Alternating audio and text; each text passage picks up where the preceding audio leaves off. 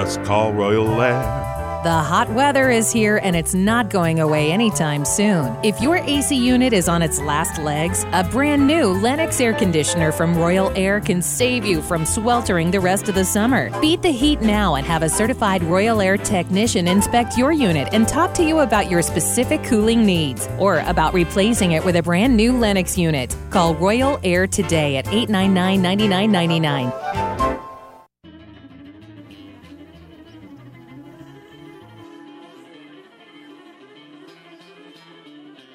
Welcome to Business Buzz. This is Harold Littlejohn, C P A. I'm happy to be with you on a nice Chico afternoon. Thanks for taking the time to spend part of your day with me. I'm always hoping to educate, entertain. I'm always that second opinion, that other voice on the on your other shoulder. I'm here to help you with whatever you need financially, uh, income tax-wise, just to get up to speed. It was a very, very busy tax season for C P As like myself.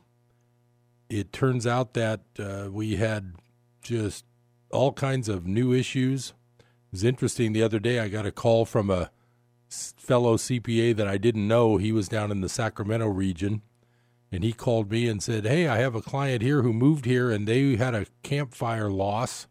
And I figured you would probably have some experience with that. So that was kind of nice. I got to know, know a new colleague. He's down in the, I think he's in the Roseville area. And I was able to help him, kind of point him to the things that I researched to make sure I get it just right. There's so many twists and turns. I've talked about this before. I won't belabor it today. There's so many twists and turns with fires because it works like a sale, but you have all kinds of alternatives because it's what they call an involuntary conversion. In other words, you didn't choose to, quote, sell your property to the insurance company, in essence. So it's just a real weird situation, and it's real interesting that it's sort of over, but it's not over because there's still people dealing with their insurance amounts. There's people now that need to replace property if they made gains from the insurance on business property, especially. They need to replace it. Usually gains on the home, most people are replacing that I've talked to, but some won't, and they may or may not need to replace the home, depending on their home sale gain and all the tax-free gains the law allows you when you sell your principal residence. So it's been a real interesting, interesting season. I'm glad the actual tax season's behind us, but there's still lots of work to do. It's still a, a real interesting situation here. So I like to keep you posted on the news that I read and the business things that I'm interested in reading about. I didn't find a lot of local things today that are pressing on me. I try to look up local stories, but I didn't see anything that got me all, all excited for that. So I went, I spread out a little bit, and I went to the California-style news. And actually, this was in the Enterprise Record, published, that would have been last Thursday. It's actually from the Bay Area News Group. And the title of the article is, Feds Officially Take Back Nearly one billion dollars for California High-Speed Rail. Then the subtitle says, The Funding Rollback Puts the Whole Project in Jeopardy. Well, in my opinion, they're almost every article that discusses something that the federal government is doing these days to California, almost every article I've read slants it towards, oh, they're punishing California because they're, you know, they don't want California to elect the Democrat, blah, blah, blah. And uh, like I say, Business Buzz tries not to be too political, but from what I've read about this high-speed rail, this is not a political decision. It's a purely monetary decision. And I'm just going to read part of this article, and I'm going to just give you my opinion on what I think is going on. Citing repeated failures to meet key milestones and poor project management, federal officials on Thursday rescinded nearly one billion dollars in money for California's bullet train, a move that puts the beleaguered project on even shakier ground. Governor Gavin Newsom quickly shot back, calling the move illegal and a direct assault on California. And he goes on to say, just as we have seen from the Trump administration's attacks on our clean air standards, our immigrant communities, and in countless other areas, the Trump administration is trying to exact political retribution on our state, Newsom said Thursday in a statement. This is California's money appropriated by Congress, and we will vigorously defend it in court. The state's high-speed rail authority was counting on the nine hundred twenty-eight million dollars in federal funds to complete one hundred nineteen miles of tracks and related infrastructure in the Central Valley from just north of Bakersfield to Madera. It needs to finish construction on that segment by twenty twenty-two, or it will risk having to pay back another two point five billion dollars.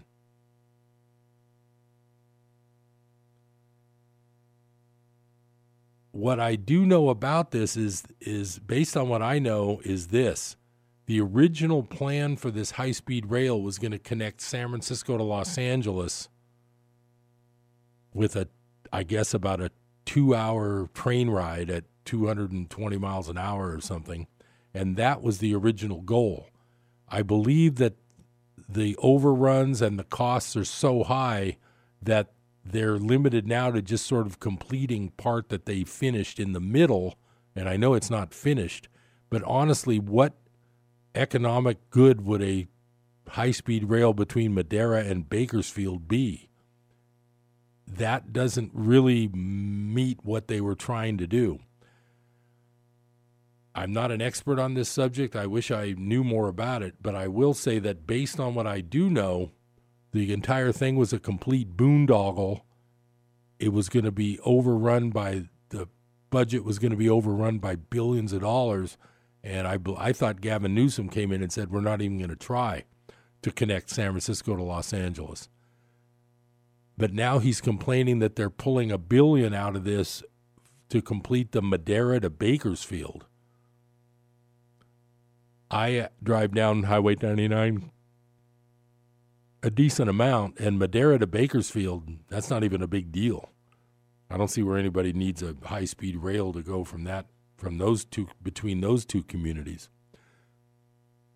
In my opinion, it was a waste of money to even consider the rail in the first place, knowing that it would likely overextend the optimistic budgets they always start with on things like this. I don't think a multi-billion dollar rail that connects Madera to Bakersfield is going to help anybody, except the people who are building the railroad. And the brother-in-law who's in the finance department of some bank helping them fund it with the bonds. Someone's always making money, but it's just really a shame that that thing even started, in my opinion. I do fly also from, I end up flying from Sacramento to Southern California a decent amount. To be honest, the fares are reasonable. It's usually somewhere between sixty dollars and one hundred dollars to fly all the way from Sacramento to a Southern California airport. So I'm not sure what the point of a rail that would take twice as long. I'm just not sure what the point was on that. But, of course, this is Business Buzz, and I'm just bringing up business stories. Of course, I've got my opinion on them. You may have a different opinion, and I'm not saying I'm right. One of my favorite lines from Course in Miracles is, would you rather be right or be happy? So I don't even care if I'm right, but I do like to share my opinions. Needing to be right is one of those bigger problems that we have all day long. But I'll, I'll get to that later in the hour.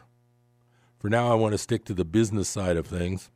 So the other interesting business that I wanted to bring up today just for for kicks, and it's sort of a hi- historical thing that I could talk about because I kind of enjoy history.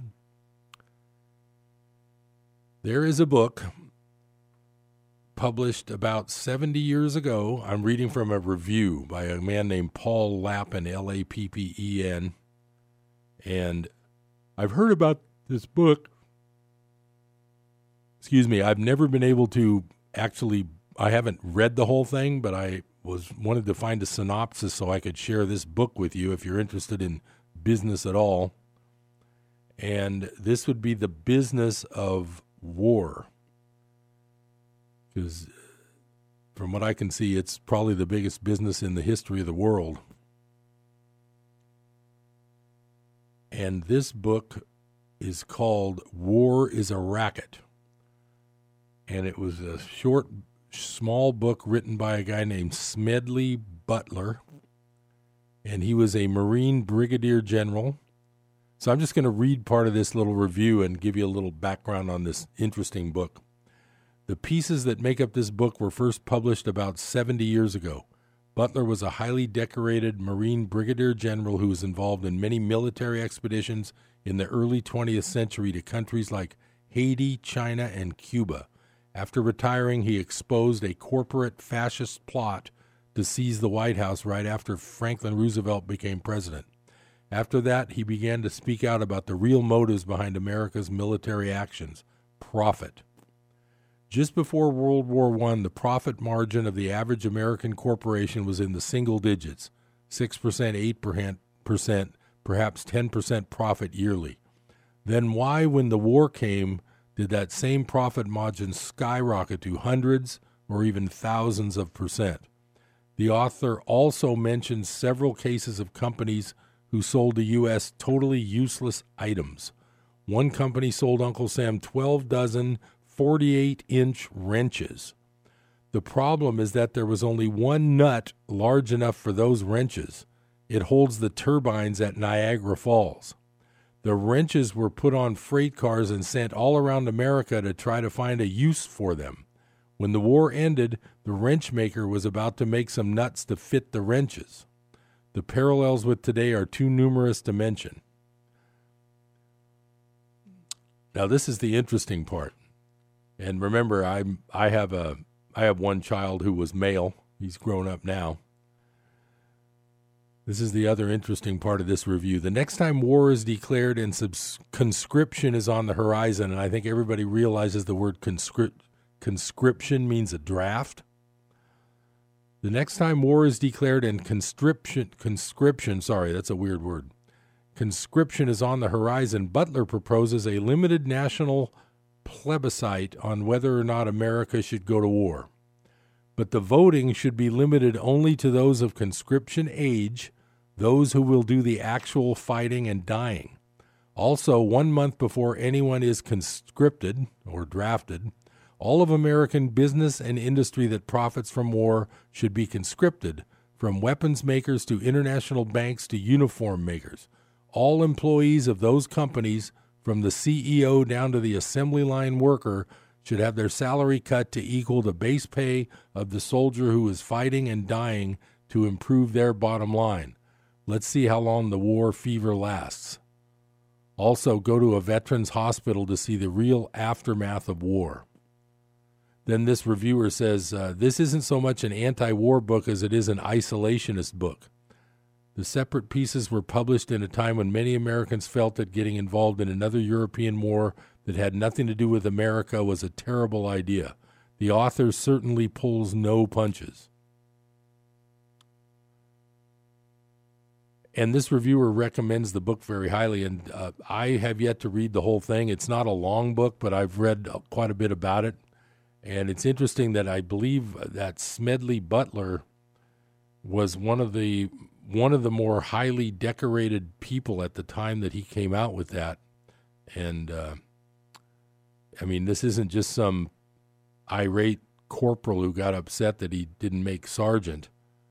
This is actually a decorated guy. And it's just, it's very interesting that seventy years ago, a book like that came out and nobody told, nobody told me about it. I had to find it for myself. Actually, I'm looking that up. He was born in eighteen eighty-one, died in nineteen forty, and he was a Marine Corps Major General, the highest rank authorized at that time. And at the time of his death, the most decorated Marine in U S history. During his thirty-four-year career as a Marine, he participated in military actions in the Philippines, China, in Central America, and the Caribbean during the Banana Wars and France in World War One. Butler later became an outspoken critic of U S wars and their consequences. He also exposed an alleged plan to overthrow the U S government. So I'd, I'd say he's a guy worth reading about. He was born in uh, Pennsylvania, and he only lived to be fifty-eight years old. But it's a it's a pretty interesting thing when you hear a the most highly decorated Marine in the whole country coming out and writing a book called War is a Racket. Very interesting. So I'll be back after the break. Stay tuned to Business Buzz. We'll have more business news and lots of education and hopefully some entertainment too. I'll be right back.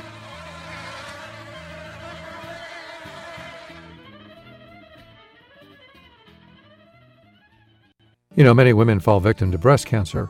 If detected early, though, steps can be taken toward the prevention and treatment of this silent predator. So schedule your mammogram and have a checkup today.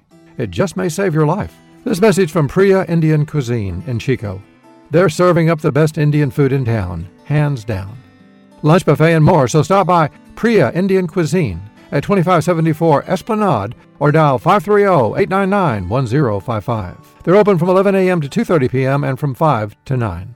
Sometimes insurance can be a confusing business. I can't stress enough the importance of having a single professional insurance agent to help make sense of all your personal and business insurance policies. You don't want to get caught without the right coverage. For all your insurance needs, trust Brad Jacobson, your local Farmers Insurance agent. Call eight nine one, seven nine zero zero for a free consultation and a policy review. eight nine one, seven nine zero zero for Brad Jacobson, your local Farmers Insurance agent. Hello, this is Samantha Landy, and I bring you Psalms of Hope, heard here on Life Radio every Monday, Wednesday, and Friday at noon. So do tune in and join me for beautiful music and an encouraging word from the Lord. Psalms of Hope with Samantha Landy, Monday, Wednesday, and Friday at noon, here on K K X X.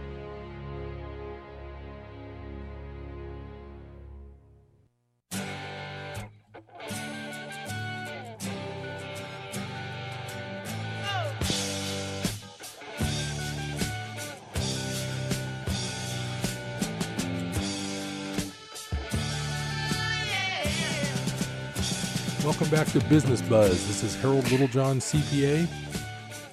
I want to mention that I always offer a free consultation.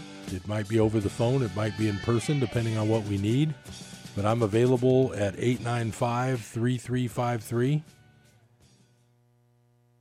May and June are the couple of slower months. I always have lots of work, but they're a little slower because the main tax season's over and the business and extension tax season hasn't really got cranking too much until August picks up, and then August, September, and October get real busy till October fifteenth, and then it drops off again, and then we have to get ready for the next tax season. At least the next tax season doesn't have a new law like the previous tax season did. That was, it was really that between the new law and the fire. That's probably the hardest tax season I've had in a long, long time. But I'm up for the job. Doesn't bother me. I'm I'm still standing, as they say. So the next article I wanted to share with you, and this is more in the education realm. I don't want to bore you with education, but I think it's fascinating to learn things that they should have taught us in high school, but they didn't. They somehow forgot to mention these things. And this is an article from August of twenty sixteen by a man named Stephen Thomas Kirshner, K I R S C H N E R. I want to give credit where credit's due. And the article is called The Truth About the Federal Reserve. And it's from a website called medium dot com. So if you want to look up the whole thing and see the pictures that I'm looking at, I'm sure it's easy to find if you search it on the internet there. But I want to educate everybody because most people have no clue what the Federal Reserve is. I'm going to begin reading. I thought I would take the time to write about the Federal Reserve, our nation's central bank. It amazes me how many people don't even know about its existence, which is scary considering the power it wields. This is the institution that controls our money, decides how much of it there is and where it goes. Tremendous power to have. The Federal Reserve isn't even really federal. It's a privately run bank, although its head is appointed by the president. Although the Fed is required to periodically meet with Congress, it is one of the most, if not the most, secretive organizations in our country. It has been said that the Congress is more of aware of what the C I A does than the Fed. So why does the Fed exist in the first place? What is its purpose? Let's go back in time. When this country was first founded, there was a heated debate as to whether a central bank was necessary for the nation's economy. It was also debated as to whether or not it was constitutional. Alexander Hamilton, first Secretary of the Treasury and leader of the Federalist Party, was the one pushing for it. Thomas Jefferson, leader of the Democrat Republicans and first Secretary of State, was strongly against it. Hamilton's argument was this: the government needed to consolidate its debts accrued during the Revolutionary War, which would increase the authority of the central government. If the states were indebted to a consolidated power, thus demonstrating that the government was indeed legitimate, other countries would feel more inclined to lend to the United States. Then government bonds could be issued to foreign countries, which would encourage economic growth. Now, I'll make a little note here that here we go. This is where debt, debt always plays a big role when uh, these banks start working their magic. I'm going to continue to uh, read from this article. For those of you who don't know how a bond works, here's a quick example. I buy a government bond for one thousand dollars. At some point in the future, depending on the terms, the government will pay me back more money, say twelve hundred dollars. The idea being that the government has money to spend today, and as the country develops and the government collects more revenue, the principal of the one thousand dollars as well as the interest will be paid back. If it works right, it's a win-win. Hamilton also argued that the bank was constitutional on the grounds that it fit the descriptions of the Constitution's general welfare and the necessary and proper clauses. Here was Jefferson's argument. The bank was unconstitutional. The Constance Constitution says, and many don't know this, that, quote, the Congress shall have power to coin money and regulate the value thereof. So technically, our Fed today is unconstitutional. Jefferson worried that if a monopoly power to control the currency was placed in the hands of a private organization, this would give them power to influence elections, it would open up the U S to foreign interests, and it would create economic instability. Jefferson had seen this happen with the Bank of England across the sea. In regards to the two clauses above, Jefferson argued that Congress could do what is needed to do without a central bank, so establishing one would be both unnecessary and problematic.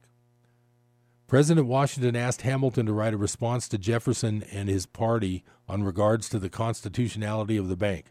Hamilton wrote his opinion as to the constitutionality of the Bank of the United States as a response. The basic gist of the writing was that Jefferson didn't understand what was necessary and that a central bank was in the interest of the public good, a recurring theme in much of Hamilton's writing. For those interested, there is a clip from the H B O series John Adams where Hamilton and Jefferson discuss this. So you could also look up on YouTube probably and find that on uh, on a clip from an H B O series. I'm going to continue. Washington signed the first Bank of the United States into law in seventeen ninety-one. He agreed to this on the grounds that the District of Columbia was expanded in order to be closer to his Mount Vernon estate, most likely with the intention of increasing his property value. The bank was given a twenty-year renewable charter. The bank expanded its money supply rapidly, producing millions of dollars. Now, here's where I wanted you to pay attention on this story that I'm reading. I'll continue. The bank expanded its money supply rapidly, producing millions of dollars. This led to a seventy-two percent rise in prices across the board from seventeen ninety-one to seventeen ninety-six. That is the true definition of inflation.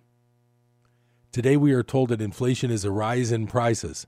However, the rising prices are a consequence of the expansion of the money supply. Real wealth means goods and services. Printing more money just causes the money to lose its value, which is very damaging, especially to the poor. I will write more on this later. Congress allowed the bank's charter to lapse as scheduled in eighteen eleven. However, the government created the Second Bank of the United States in eighteen seventeen after the country was forced to deal with the aftermath of the financial problems caused by the War of eighteen twelve. Although President James Madison had been against the first bank, he saw this one as sort of a necessary evil, chiefly because his administration was in charge of paying for the war. The new bank, now remember, this is the Second Bank of the U S The new bank once again created the usual problem, excessively expanding the supply of money and credit. Several states tried to keep the bank from opening branches by taxing it out of existence in those places. This time there was an additional problem. The Second Bank of the United States suspended specie payment, S P E C I E. Specie refers to precious metals. Specie payment is the ability of a bank to redeem paper currency in exchange for gold and or silver. Hmm, interesting. Since the time the country was founded, banks held paper money, but they were required to hold both silver and gold. Many people, including myself, have misunderstood this. It's not that the metals back the money, it's that the money is a measurement of the amount of precious metal. For example, twenty dollars and sixty-seven cents was made the equivalent of one ounce of gold. These precious metals were chosen because they have universal value, and it showed that the U S currency was indeed a legitimate currency on the world market. It also prevented the banks from inflating their supply of paper money too much, since they would need a corresponding amount of specie, or remember, gold and silver. This helped stabilize prices and corresponding amount of specie. This helped and restrained what the government could spend. The founders learned the mistake of pure fiat money, that is, money issued on a whim with no corresponding specie, during the Revolutionary War. Money was printed at will to pay for the war, and it was absolutely worthless by the end. Here are some numbers for the Second Bank of the United States. By eighteen eighteen, the bank lent out about twenty-three million dollars, but had only about two point three million dollars worth of gold and silver in its vaults. This led to a temporary real estate boom, sound familiar, as people speculated in buying land out west and investing in canals, turnpikes, farm improvements, et cetera. Due to the expansion of the money supply, prices also shot up by about fifty-five percent. Many of the loans defaulted, the amount of specie wasn't available to redeem the paper, and the general lack of confidence in the banks became the th- these things caused a contraction. This was America's first depression, the Panic of eighteen nineteen. For the first time in American history, there was large-scale unemployment in major cities. Philadelphia, for example, saw the number of people in manufacturing go down from nine thousand seven hundred to two thousand one hundred. Many even resorted to bartering to get by. The panic abated after about two years. We're coming up on that second break at the bottom of the hour. Thanks for being with me. I'm Harold Littlejohn, C P A. We're going to get back to some more entertaining education, is what I'm going to call it, right after these messages. So don't go anywhere. Hi, this is Rob Walter, host of Red Sky Radio with Rob Walter. This is a program that proclaims liberty to the captives of our beloved nation, where truth trumps political correctness and where the uncompromised Word of God exposes the works of darkness and sets free those held hostage behind the iron curtain of a shamelessly biased media. America, we have a trail to blaze. It's time to saddle up. It's time to ride. Join me at seven a.m. on K K X X. Saturday mornings at seven a.m. here on K K X X. Hello, this is Samantha Landy, and I bring you Psalms of Hope. Heard here on Life Radio every Monday, Wednesday, and Friday at noon. So do tune in and join me for beautiful music and an encouraging word from the Lord. Psalms of Hope with Samantha Landy, Monday, Wednesday, and Friday at noon, here on K K X X.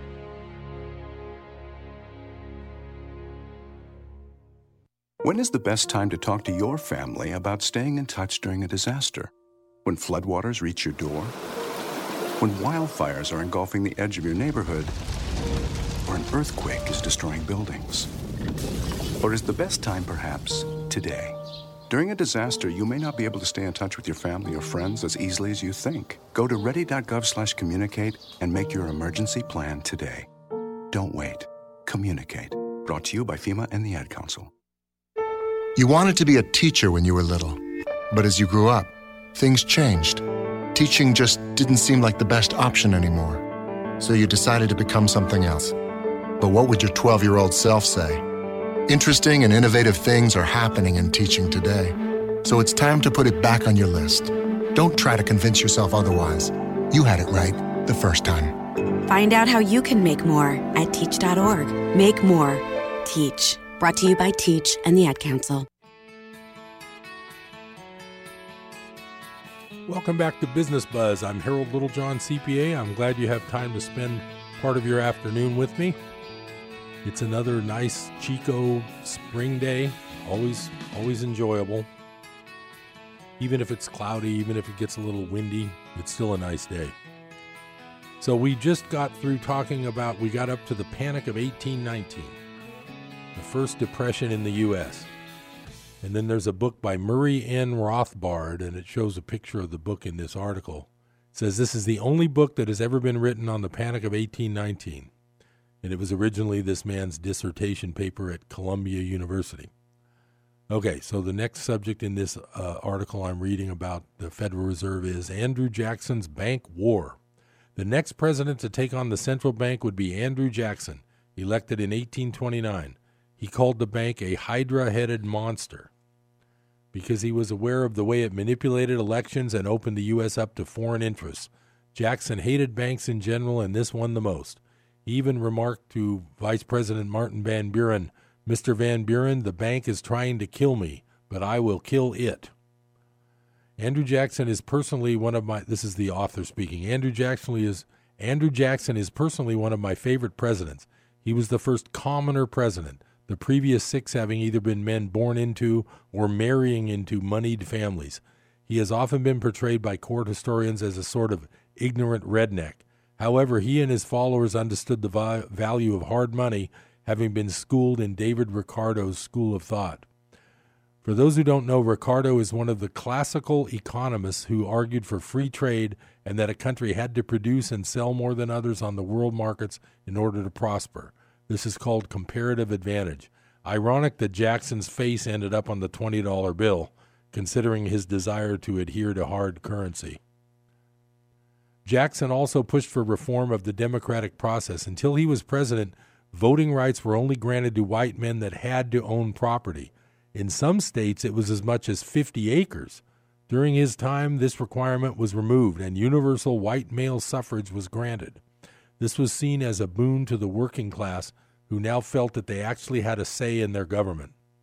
Congress voted to reinstate the bank.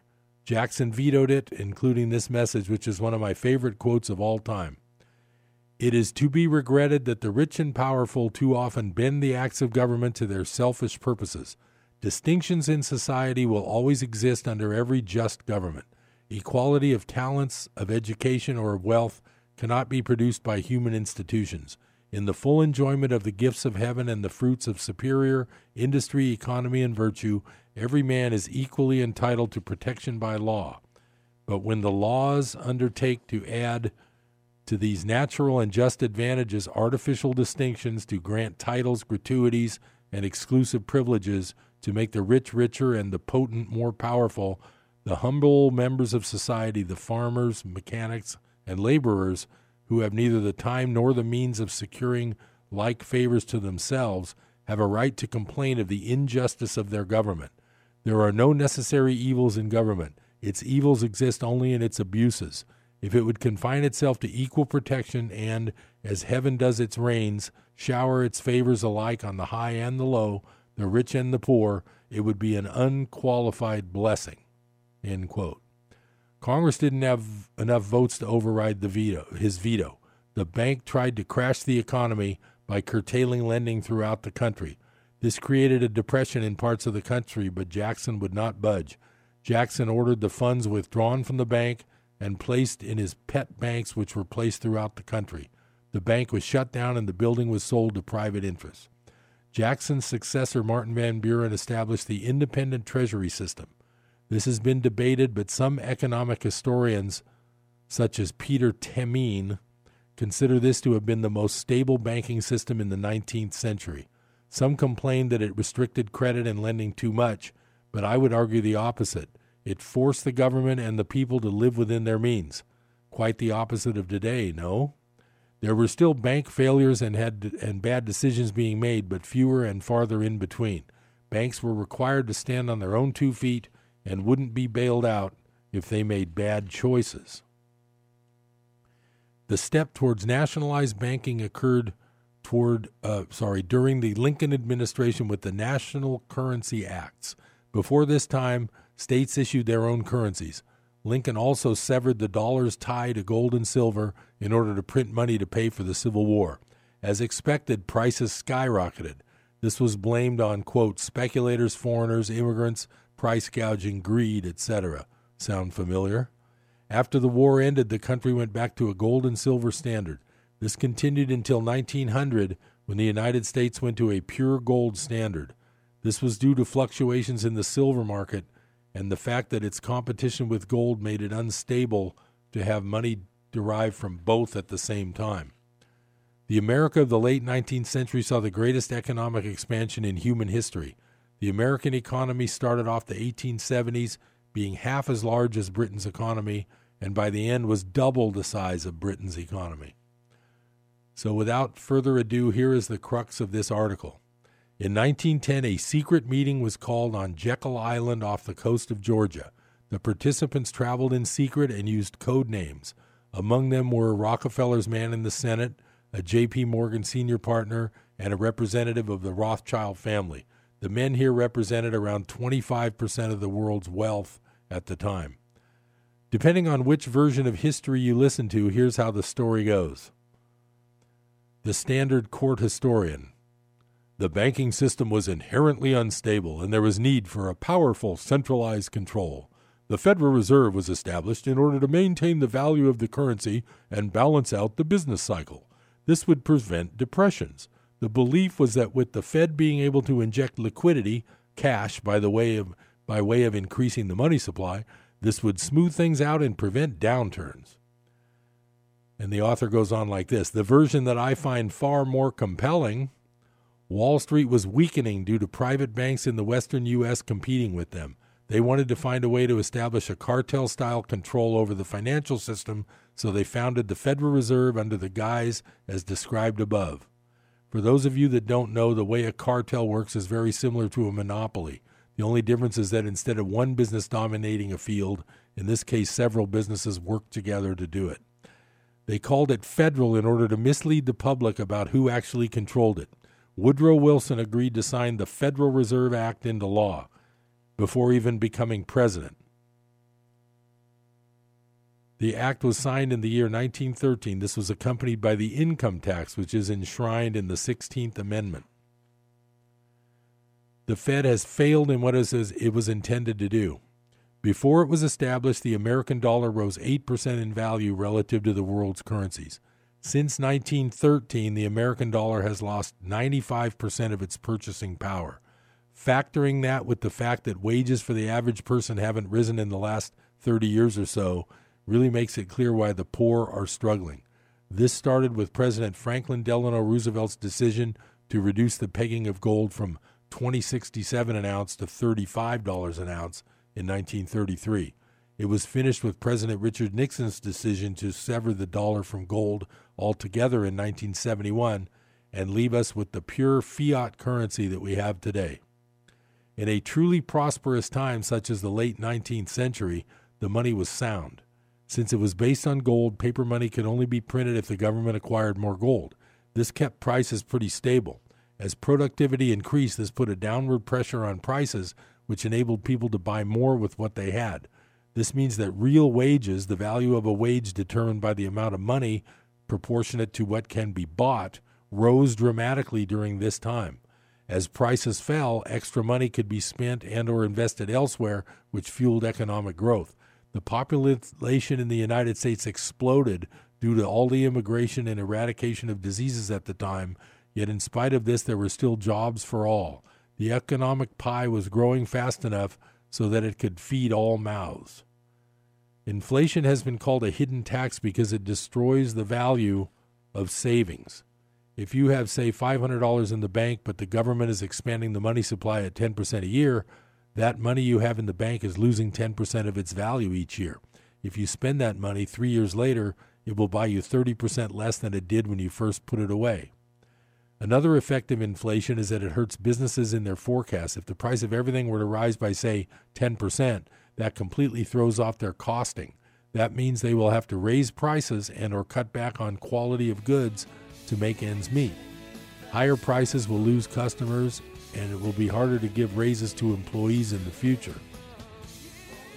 So I'm going to finish up uh, in a little bit here at the uh, when the break's over, but I wanted you guys to be educated on the fact that we had a pretty good thing going in the late eighteen hundreds, and something came along to make that a lot different in the early nineteen hundreds.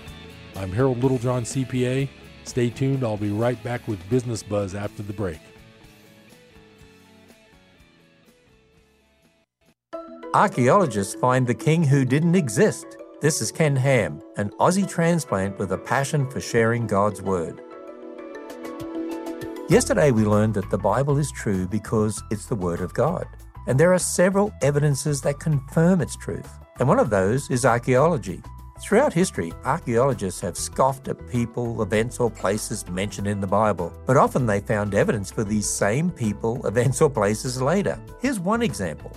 The prophet Isaiah mentions an Assyrian king named Sargon. Now, since the name wasn't found on lists of kings elsewhere, archaeologists assumed the Bible was wrong. But then they discovered Sargon's palace and an inscription mentioning the very battle Isaiah records. Get equipped to defend the truth of God's Word when you go to answers radio dot com and subscribe to receive free daily email insights from Ken Ham by visiting answers radio dot com. one eighty over one eleven, and I had a stroke.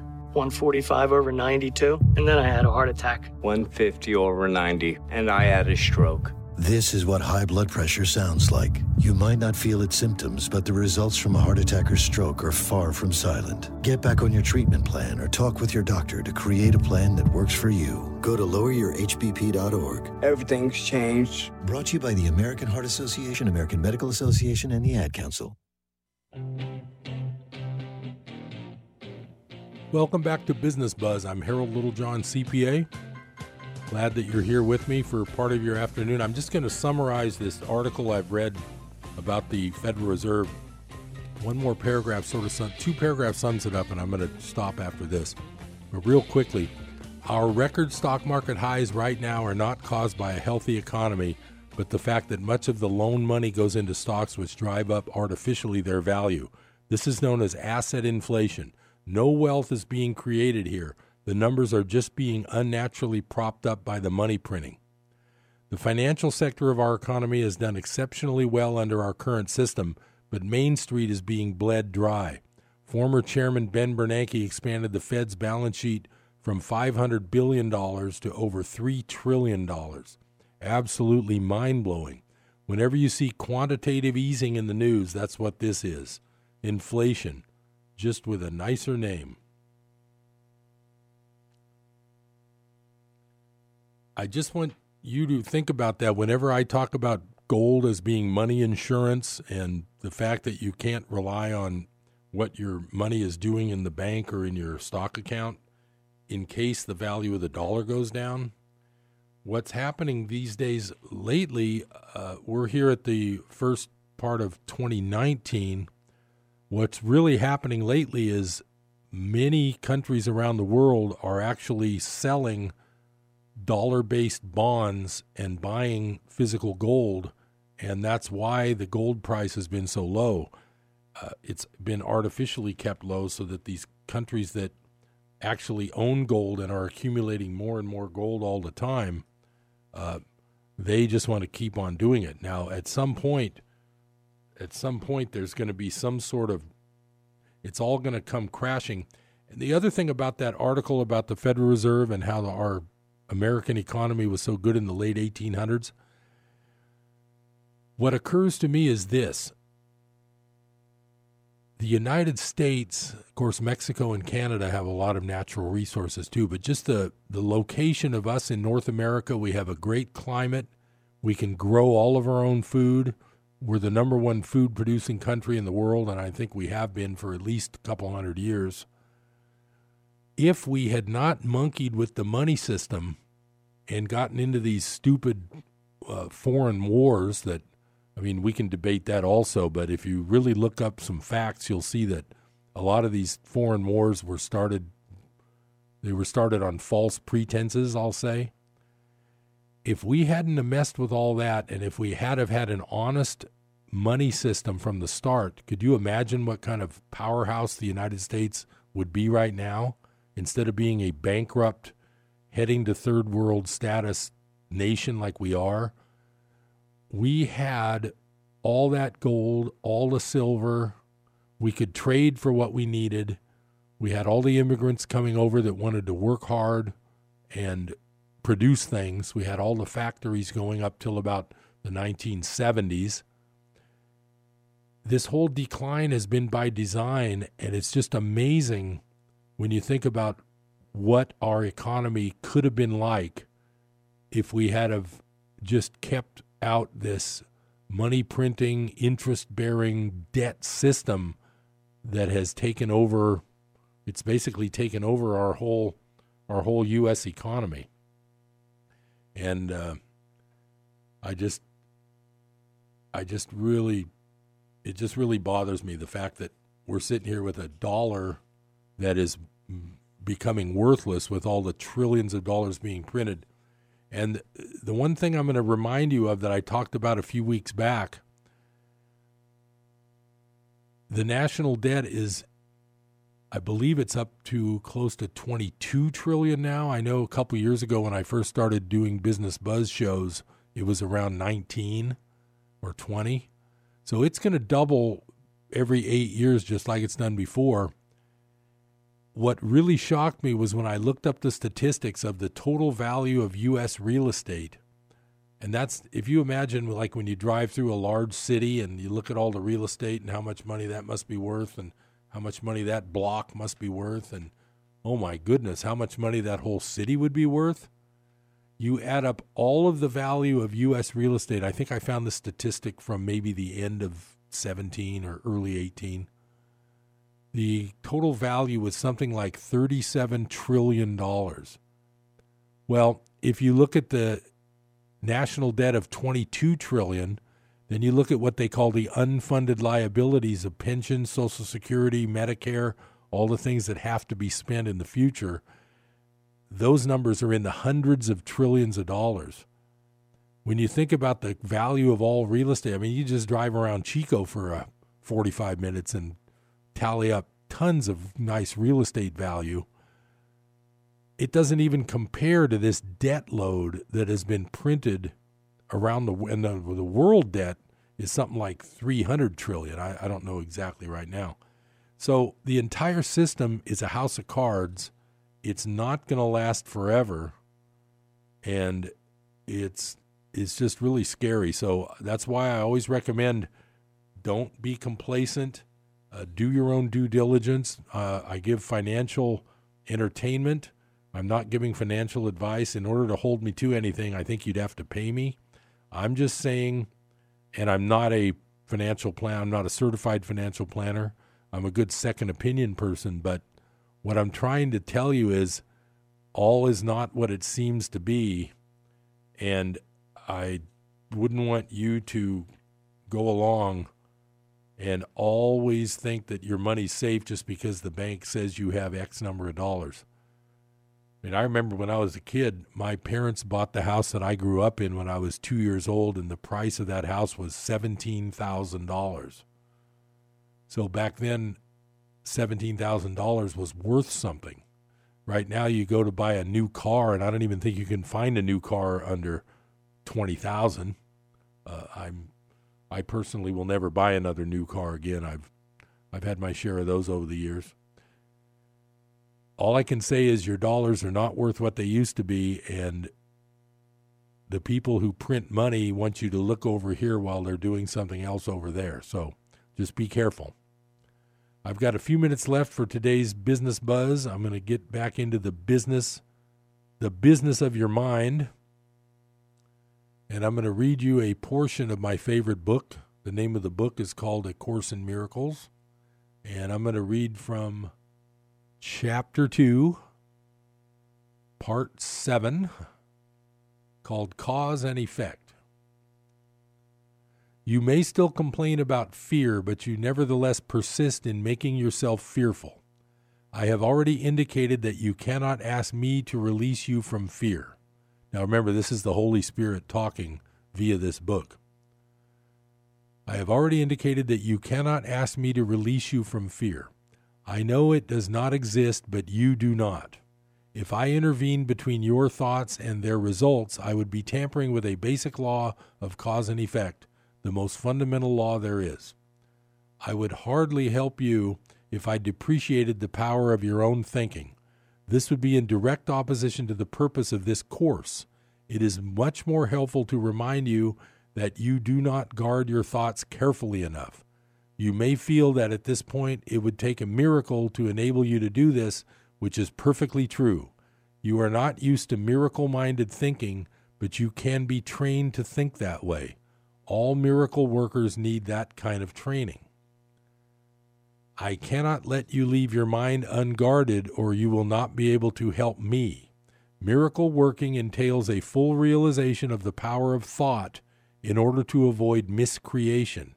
Otherwise, a miracle will be necessary to set the mind itself straight, a circular process that would not foster the time collapse for which the miracle was intended.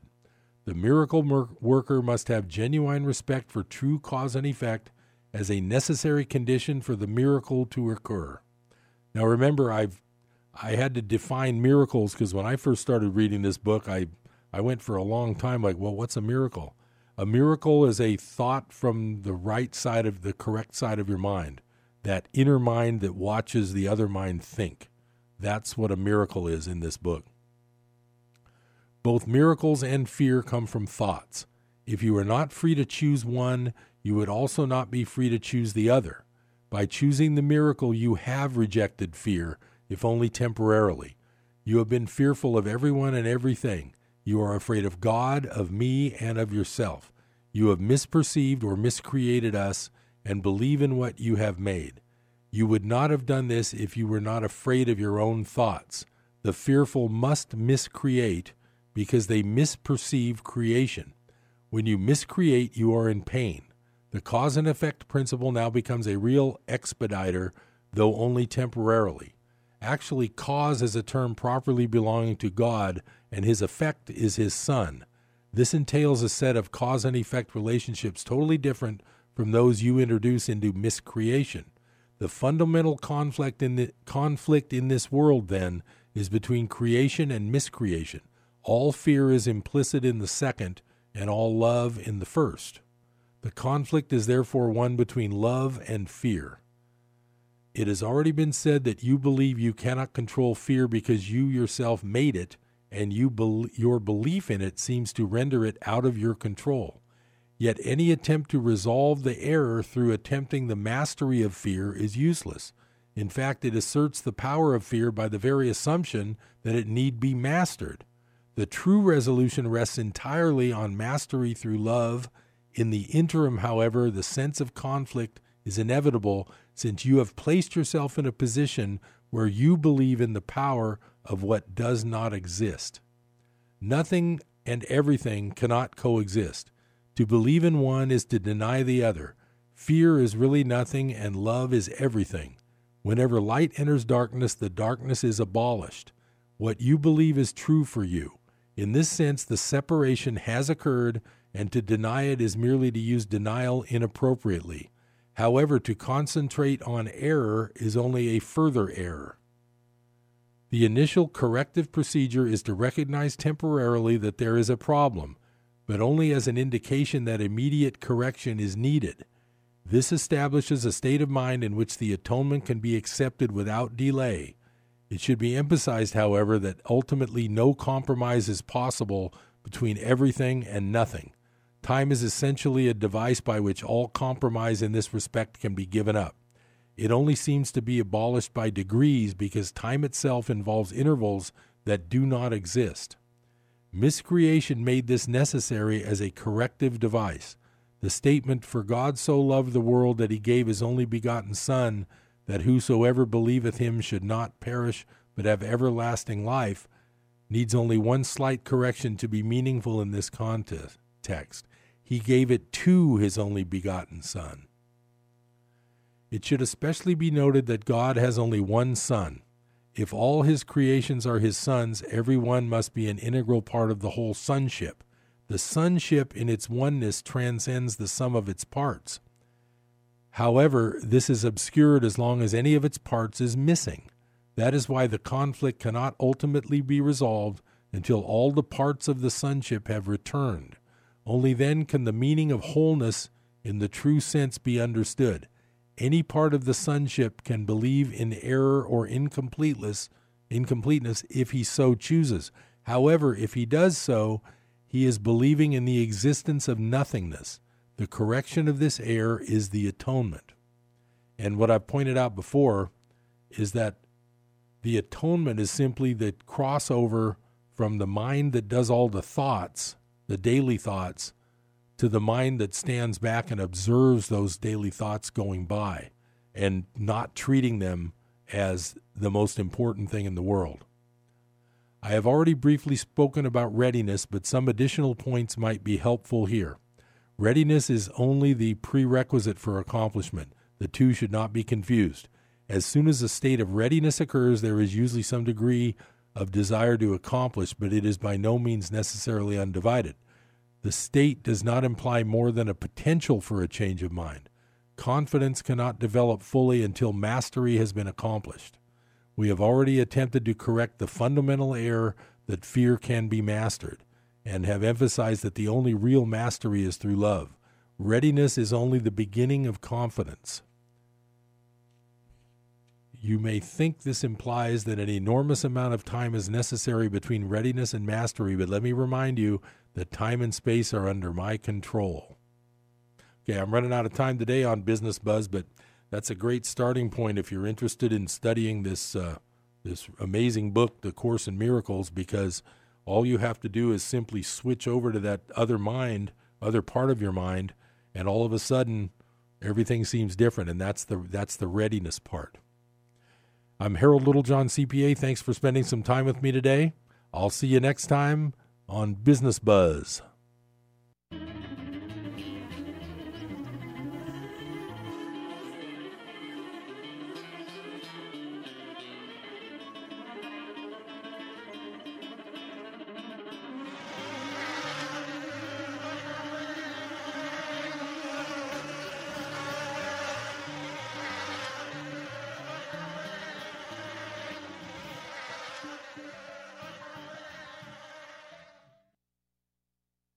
Hi, this is Rob Walter, host of Red Sky Radio with Rob Walter. This is a program that proclaims liberty to the captives of our beloved nation, where truth trumps political correctness and where the uncompromised Word of God exposes the works of darkness and sets free those held hostage behind the iron curtain of a shamelessly biased media. America, we have a trail to blaze. It's time to saddle up. It's time to ride. Join me at seven a.m. on K K X X. Saturday mornings at seven a.m. here on K K X X. In God we trust. Our coins and currency cry out that proclamation. Let us reaffirm that powerful attitude in our daily lives and the choices we make. Fellow Americans, recommit that faith and trust in Almighty God and His ways, that this nation, under God, shall have a new birth of freedom. Individually and together, we can make the sacrifices needed to bring God's abundant blessings to America. America, bless God. Not completing high school is more of a social thing than it was an academic thing. Even though all these years have passed, I still had that longing to have my diploma. At age thirty, Carissa finished her high school diploma.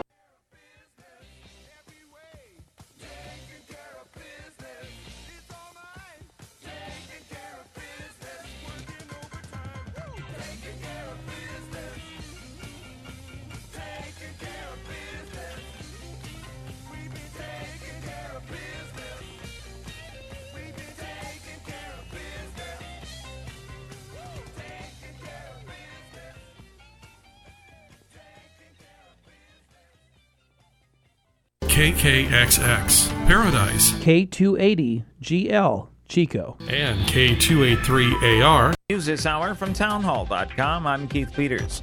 The House has passed the nineteen point one billion dollars disaster relief legislation that had been stalled for days. Meanwhile, President Trump's visit to England continues this evening with a state dinner at Buckingham Palace. Queen Elizabeth says President Trump is a welcome guest. I'm delighted to welcome you and Missus Trump to Buckingham Palace this evening, just twelve months after our first meeting at Windsor. And President Trump offered a celebration of the Queen's long reign. On behalf of all Americans, I offer a toast to the eternal friendship of our people, the vitality of our nations, and to the long-cherished and truly remarkable reign of Her Majesty the Queen. There seems to be no reason for that violence that took twelve lives in Virginia Beach last Friday. Correspondent Rita Foley reports on one survivor's frightening story of the shootings. A Virginia Beach city employee who survived the deadly shooting says he was face to face with the gunman during